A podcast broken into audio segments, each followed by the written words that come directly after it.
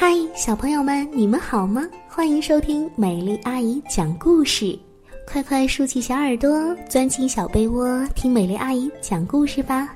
今晚我们要听到的是妈妈的红沙发。今天故事里的有一个小女孩，她的妈妈呀在蓝车餐馆工作。小女生经常放学以后就去找妈妈。这餐馆的老板乔阿姨呢，就让小姑娘在那里打工。小姑娘会的事儿可多啦，她会洗装盐和装胡椒的小瓶子，还会把番茄酱瓶子装满。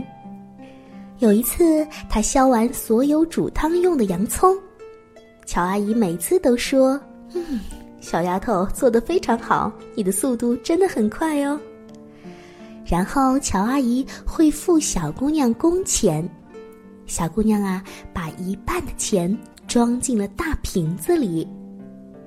她有一个很大的瓶子，想要把这个瓶子装满，可能需要好久好久的时间。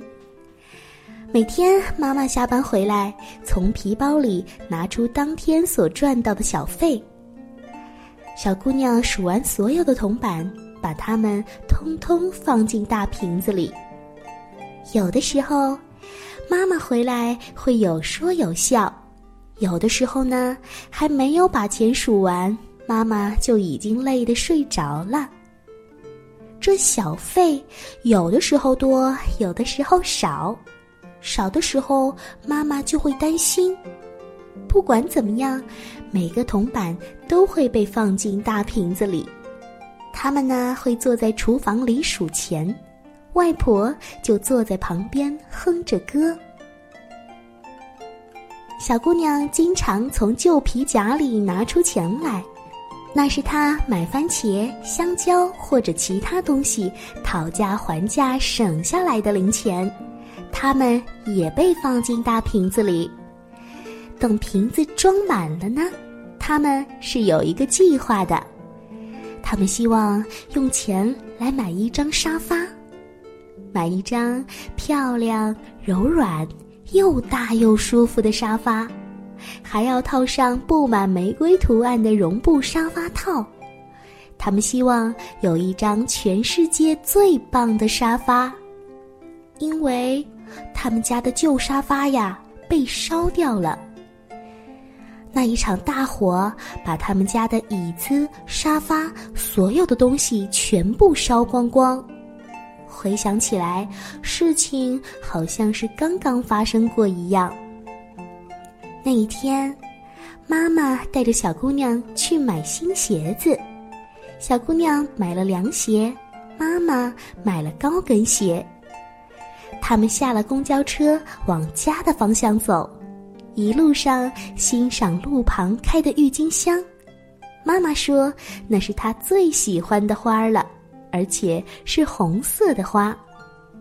小姑娘说她喜欢黄颜色的花，边说边笑，慢慢的散步回家了。刚走到家门口，就发现门口停了两辆消防车。浓浓的烟和又高又红的火焰从他家的屋顶冒了出来，好多的邻居围在旁边看。妈妈抓着小姑娘的手拼命往前跑，大姨夫看到了他们，妈妈和小姑娘同时叫：“外婆呢？”“是啊，我妈呢？”大姨妈向他们那儿挥了挥手，高声的喊着：“在这儿呢，在这儿。”他很安全，别担心。啊，幸好外婆没什么事儿。他们也花了好久的时间才找到家里的那只猫，还好它也没事儿，只是房子里的东西全都烧光了，这房子一片焦黑。他们先住在大姨妈的家里，然后搬进楼下的公寓。他们把墙壁漆成了黄色，把地板擦得亮晶晶的。可是房间里空荡荡的，什么也没有。搬进新家的那一天，邻居们带来了披萨、冰淇淋，还有好多的东西。对面的邻居呢，搬来了一张桌子和三把椅子。隔壁的老先生给了他们一张床，那是他们家孩子小时候睡的。爷爷还拿来一块美丽的地毯，小姨呢，帮他们做了一组有红白条纹的窗帘。乔阿姨带来了一些锅碗瓢盆和刀叉。表妹把玩具熊送给了小姑娘。外婆向大家说：“哦 你们是世界上最好心的人，我们非常感谢。幸好我们还年轻，可以从头开始。”所有的人们热情的鼓着掌。时间过了一年，他们家呀还是没有沙发，也没有大椅子。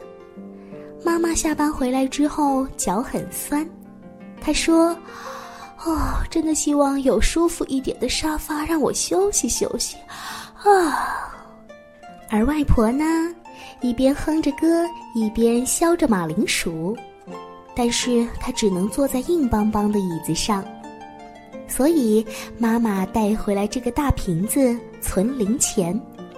现在的这个大瓶子呀，变得好重好重。小姑娘都已经拿不动了，姨父给小姑娘十块钱，小姑娘还要姨父把她举得高高的，才能把钱塞进瓶子里。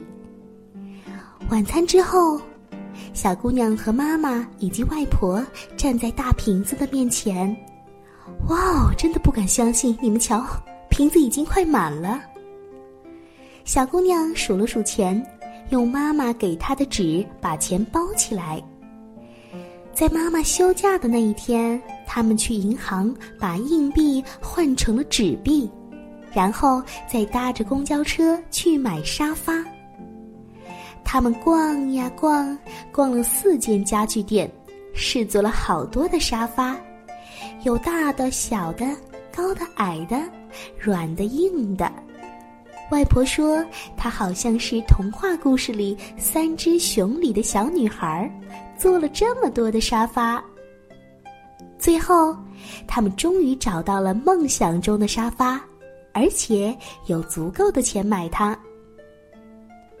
他们打电话给大姨妈和大姨夫，他们立刻开着卡车来接他们和沙发回家。”因为他们已经迫不及待的要把沙发带回家了。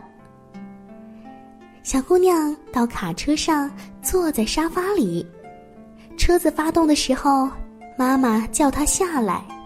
一到家，小姑娘又坐在沙发上，他们把沙发还有小姑娘一起抬进了门。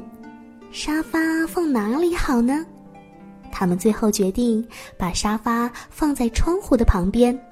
靠近有红白条纹的窗帘旁，于是妈妈和外婆还有小姑娘一起坐在沙发上，大姨妈帮他们咔嚓照一张相留作纪念。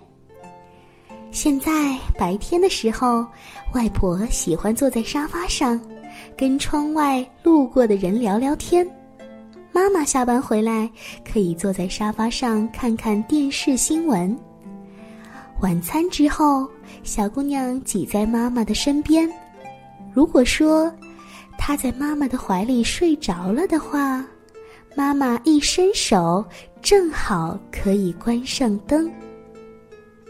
好啦，今晚的故事就说到这里啦，小朋友们，关上灯，甜甜的睡上一大觉吧。明天晚上的八点钟，记得继续来收听美丽阿姨讲故事哦。晚安啦，宝贝们。